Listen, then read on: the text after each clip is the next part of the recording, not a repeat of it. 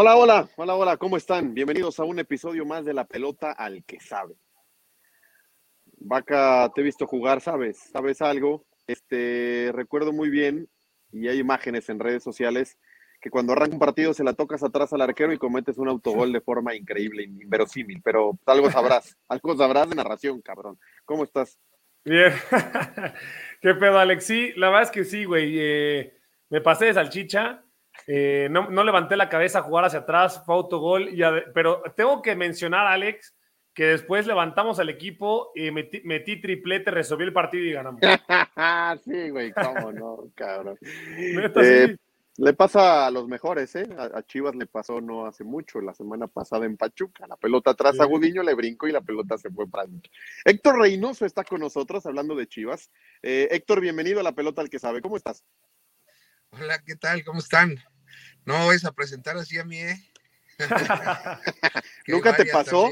¿Nunca te pasó en un entrenamiento algo que se la tiraras atrás al arquero y va para adentro? Eh, sí, tal vez ahí media precipitado, pero no, no, no que terminaran autogoles, gracias a Dios. y, bueno, en, entrenamiento sí llegó a pasar alguna vez algo, algo así.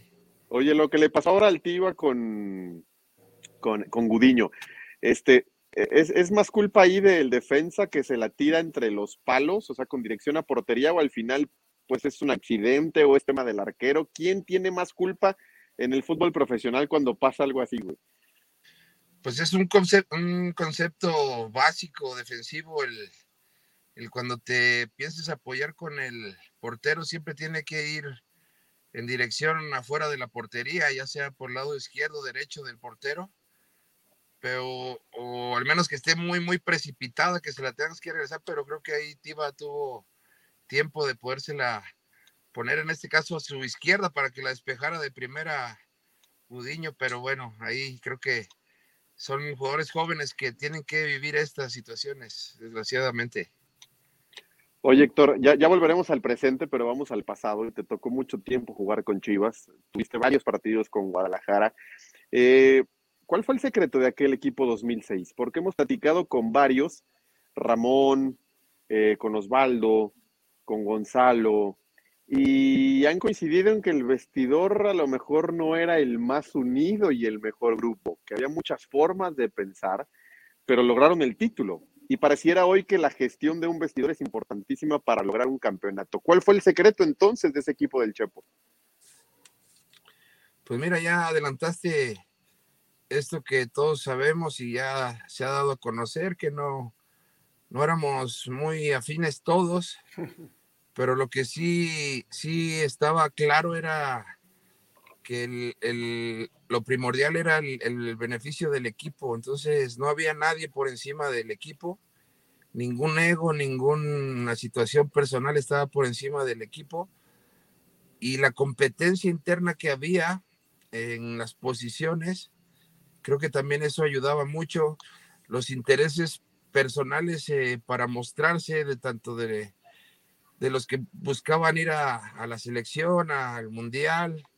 Este, creo que todo eso se conjugó, pero al final de cuentas, eh, pues hoy podemos estar hablando que, que, nos llevó a conseguir cosas importantes y un campeonato que quedó ahí en, en el escudo del equipo. Oye, Héctor, hablabas eh, al inicio, justamente cuando saludamos de los entrenamientos, y recién mencionas el hecho de la competencia interna. Güey, ¿cómo eran los interescuadras? Porque sabemos que los interescuadras de este lado, los, que, que estamos atrás del televisor, sabemos que son muy intensos, pero realmente, Héctor, ¿cómo eran los interescuadras de esa época del Guadalajara? ¿Algún momento hubo madrazos o llegaron casi a los madrazos? Cuéntanos un poco.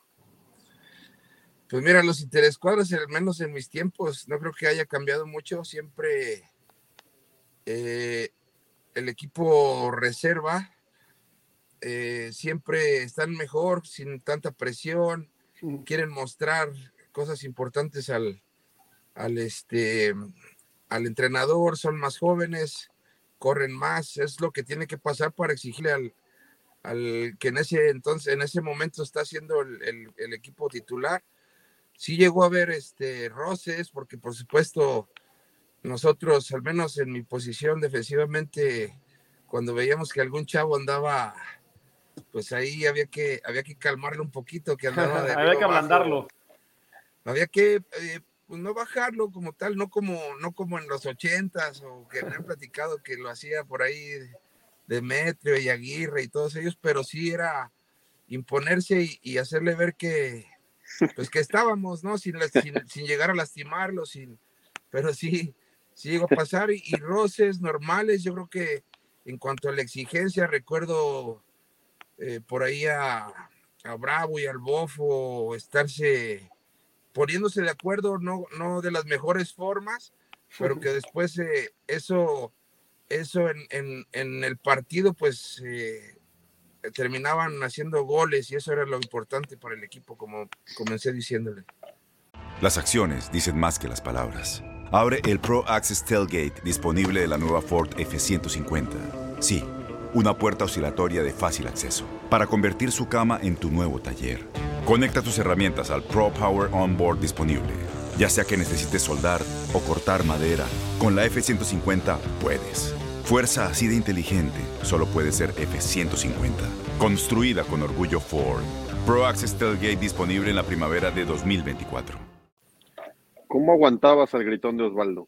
Este, dame un tip para poderlo aguantar aquí, güey. Pues mira, eh, yo creo que Osvaldo siempre fue un referente en mi carrera, un ejemplo. Eh, no, nunca le tomé a mal sus regaños. Eh, siempre, así como tenía cosas por reclamarte o por hacerte ver que estaba haciendo mal, también tenía el, el pues ese, esa cosa que tienen los líderes, ¿no? De no solamente reclamarte lo malo, sino también hacerte ver cosas que estás haciendo bien y te motivaba. Entonces, eh, nunca lo sentí como algo que me presionara ni que me enfadara. Así que, pues, no sé, dile por ahí en persona que no te gusta algo. No, ahí, ahí donde está Alex, pasa por los pasillos y todo el tiempo está gritando el güey. Oye, te quería preguntar, Héctor, antes de cambiar de, tema y seguir con tu carrera y muchas cosas más, eh, ¿cuál fue el jugador del que más aprendiste a lo largo de tu carrera? pues gracias a Dios, Vaca, tuve varios referentes importantes en mi carrera. Uno de ellos, y que siempre lo he mencionado, es el Joel Sánchez, el tiburón, que por ser mi compañero de posición y, con quien sí tuve mucha afinidad, tanto dentro y fuera de la cancha, me, ayudó mucho. Después también Osvaldo, creo que fue alguien importante, alguien que sería que me fijaba mucho en los líderes, ¿no? Eh, también hubo, tuve compañeros por ahí que, que sus, sus malas actitudes también me, me, enseñaron, ¿no? Que desgraciadamente no pudieron hacer una carrera larga, pero no era lo que yo quería para la mía y eso también le agradezco.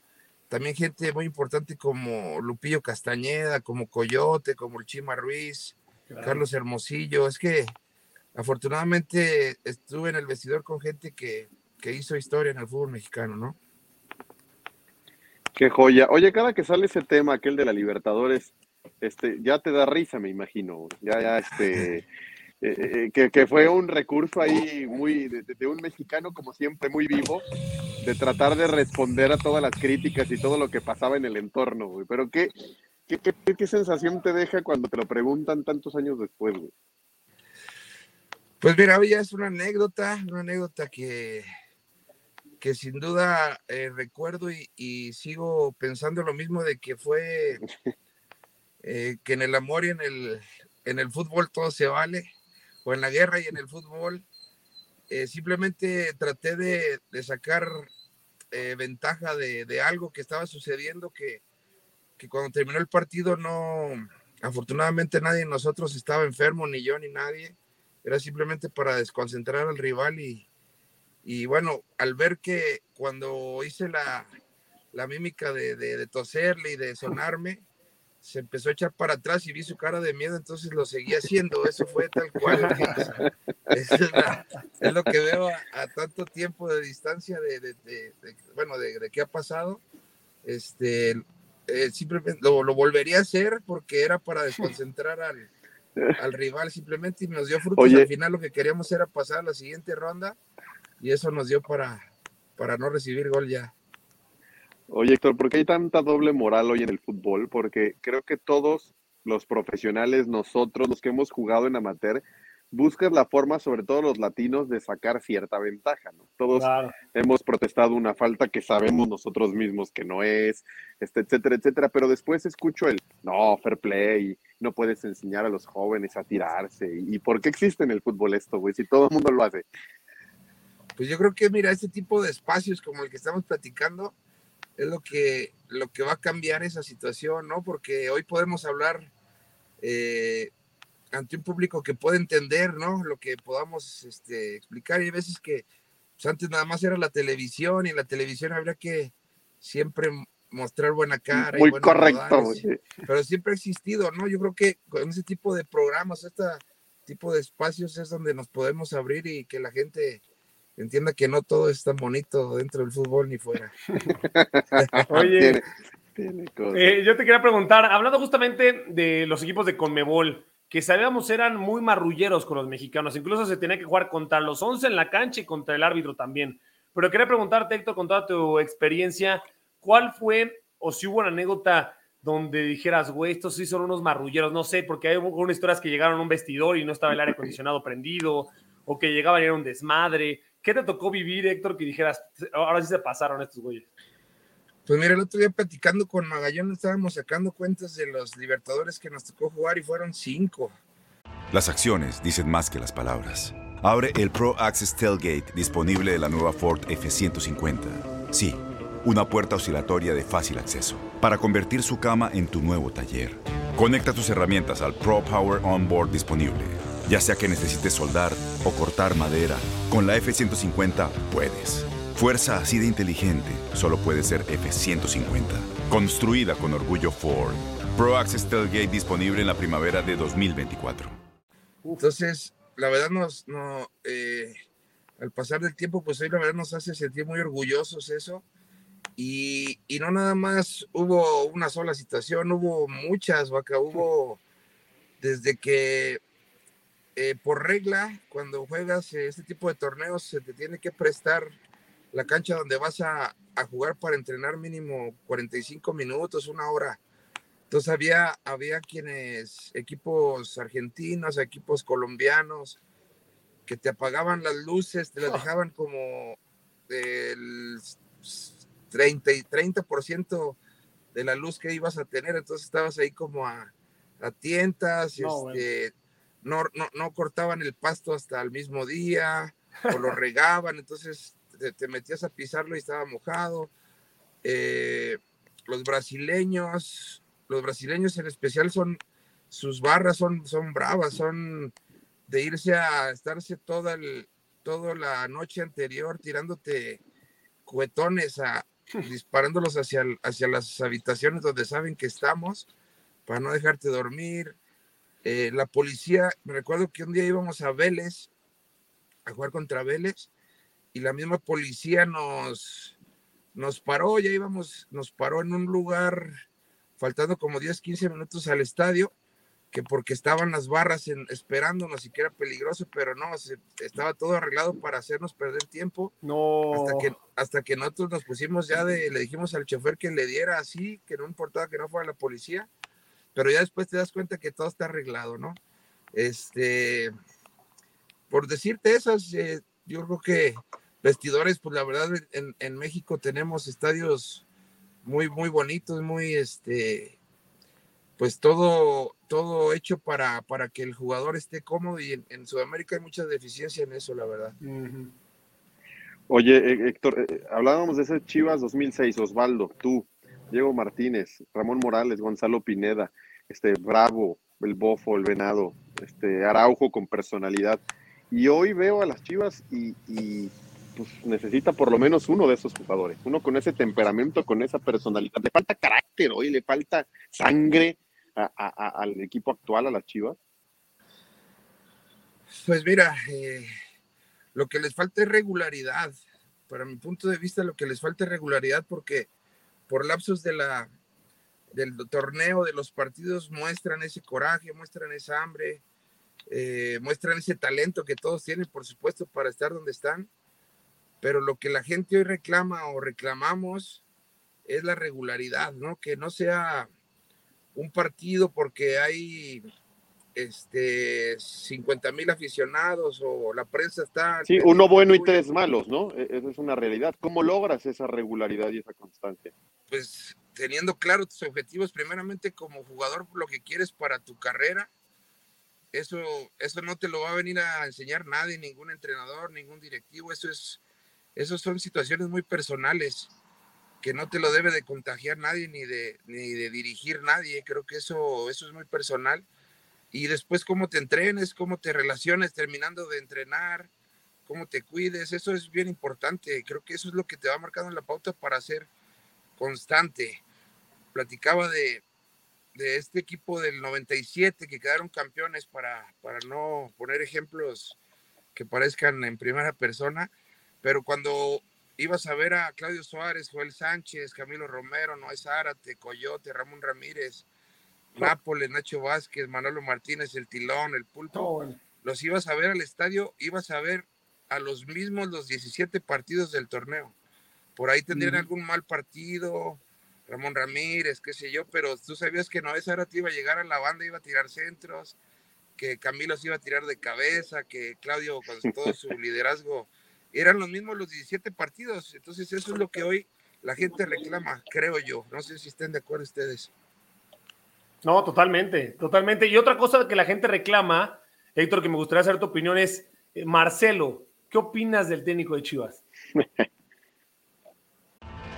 Tienes mucho en tus manos, pero con solo mover un dedo puedes dar marcha atrás con Pro Trailer Backup Assist disponible. Presentamos la nueva Ford F150 2024. Ya sea que estés trabajando al máximo o divirtiéndote al máximo esta camioneta te respalda porque está hecha para ser una parte indispensable de tu equipo. Fuerza así de inteligente solo puede ser F-150. Construida con orgullo Ford. Fuerza Ford. Me parece que pues es un buen técnico, ¿no? Por algo, eh, antes de llegar a Chivas ha hecho algunas cosas importantes en otros equipos, no del nivel de Chivas, pero que creo que eh, también cuando un entrenador se basa en, el tema motivacional, eh, tengo entendido que es muy buen entrenador en cancha también, porque lo sé, porque digo, exjugadores de Chivas normalmente nos llega información pues de cómo trabajan y todo esto. Sé que es un buen entrenador, pero creo que eh, cuando te basas tanto en la motivación hay un momento donde ya lo que te va a pedir el, jugador va a ser ese trabajo de cancha, ese trabajo táctico, ese trabajo estratégico para enfrentar cada partido, porque cada vez el torneo va avanzando y se va complicando más todo. Entonces hoy está en esa situación donde ya eh, tanto como sus auxiliares como, como, bueno, todo su cuerpo técnico deben ser capaces de dar esas herramientas al, al jugador para enfrentar lo que queda del torneo. Me quedé pensando, me dices que los jugadores de Chivas les llega información. ¿Tienen algún chat grupal o algo? Este, debe ser muy curioso, muy interesante saber qué se platica. ¿Y tienen algo, o sea, tú estás en algún grupo con exjugadores, con excompañeros tuyos? Sí, sí, sí, hay uno, hay uno. Güey, métanme. Voy a hacer la gestión ahí para, para ver si te aceptamos. Siempre y eh. cuando no seas prensa y vayas ahí a contar las cosas, güey. Eh, no, güey, no. No, sí, es meramente informativo, de repente para saludarnos. me, imagino. Pero no, no, no tomamos tampoco parte de la actualidad, la verdad que respetamos mucho.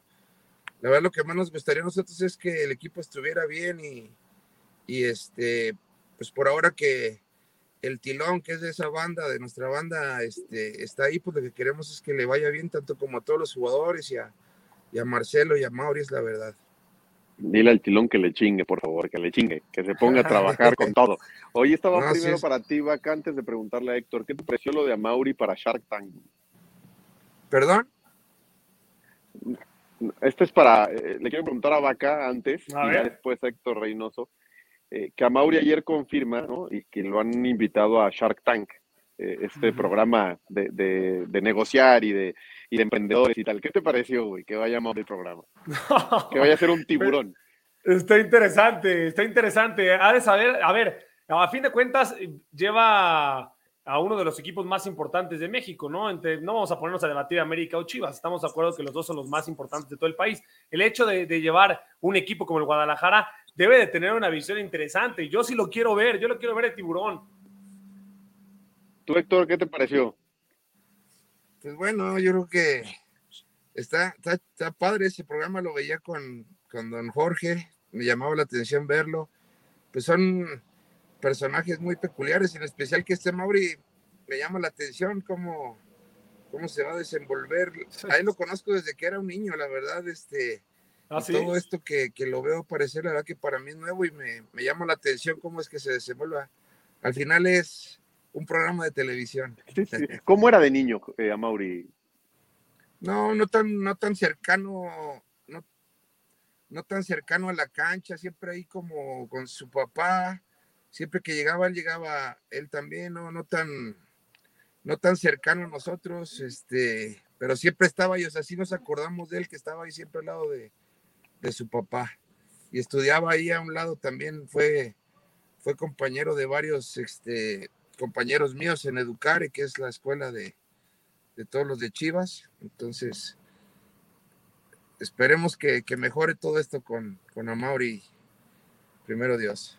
Es que de inmediato varios aficionados dijeron, ¿cómo entonces si hay lana? Si vas a meter lana para los emprendedores y si hay tiempo, si te vas a dar tiempo también para estar en otros programas, de estar más pegado y más cercano a Chivas. Y Jorge, ¿cómo era? ¿Cómo te trató? ¿Cómo fue la relación con Jorge Vergara? Muy buena, muy buena. La verdad que yo sería mal agradecido si opinara algo, algo negativo de, don Jorge. Eh, sentí mucho su, pérdida, fue alguien que, que me ayudó en todo momento de jugador de su equipo para darme las armas necesarias para estar mejor preparado como persona, ¿no? Y, tener eh, menos, menos temas en mi cabeza para entrenar y para jugar. Entonces, la verdad que, le agradezco, me, me, cambió la vida al darme la oportunidad de, poder estar eh, defendiendo los colores de su equipo, de darme tanta confianza durante tanto tiempo. Así que tengo muchas cosas muy positivas a hablar de don Jorge. Oye, yo el último tema del que te quería preguntar es, tú fuiste siempre muy claro con el tema, por ejemplo, Oribe, de esos futbolistas que pasaban de América Chivas y que comparten camisetas y que hoy lo ven más como un trabajo y como un ingreso y un sueldo más que por, los, por el amor a los colores, del romanticismo del fútbol.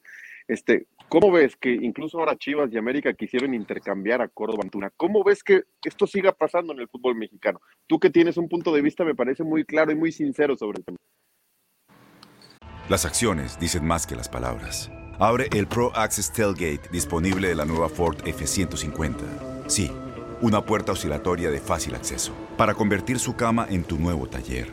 Conecta tus herramientas al Pro Power Onboard disponible ya sea que necesites soldar o cortar madera, con la F-150 puedes. Fuerza así de inteligente solo puede ser F-150. Construida con orgullo Ford. Pro Access Tailgate disponible en la primavera de 2024. Yo no soy, yo la verdad, yo no soy este, eh, no comparto esa idea. No comparto esa idea por respeto a toda la gente que ha vestido estos colores que hizo esta historia. Estoy hablando del campeonísimo y de muchos jugadores más que dejaron sangre, sudor y lágrimas en, encuentros contra el América en específico y que creo que el hacer ese tipo de actos es faltarles el respeto a ellos, eh, aparte del escudo, a la afición.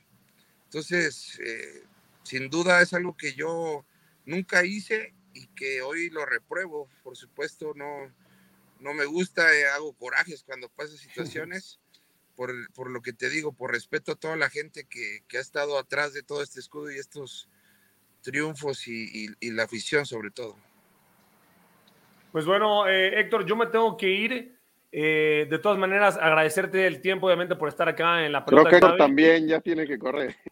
Pues, de hecho, lleva, ya, lleva, lleva prisa, Héctor, ¿eh? es verdad. Así cortito. Nos vemos, cuídense mucho, Héctor. Muchas gracias. Yo aquí me voy. Cuídate, Vaca. Hasta luego. Un placer. Nos vemos, Alex. Héctor, cuídate mucho y gracias por el tiempo, ¿eh? Muchas gracias a ustedes. La verdad que siempre un placer platicar con ustedes. Que no sea la última vez. No, habrá, habrá otras, seguro, habrá otras oportunidades. Fuerte abrazo, que te vaya muy, muy bien. Abrazo. Hasta luego. Bueno, Héctor Reynoso, aparte de aquellas chivas históricas de 2006 con el Chepo de la Torre. Hasta acá llegamos. Nos escuchamos próxima semana en la pelota al que sabe. Chao, que te vaya muy bien.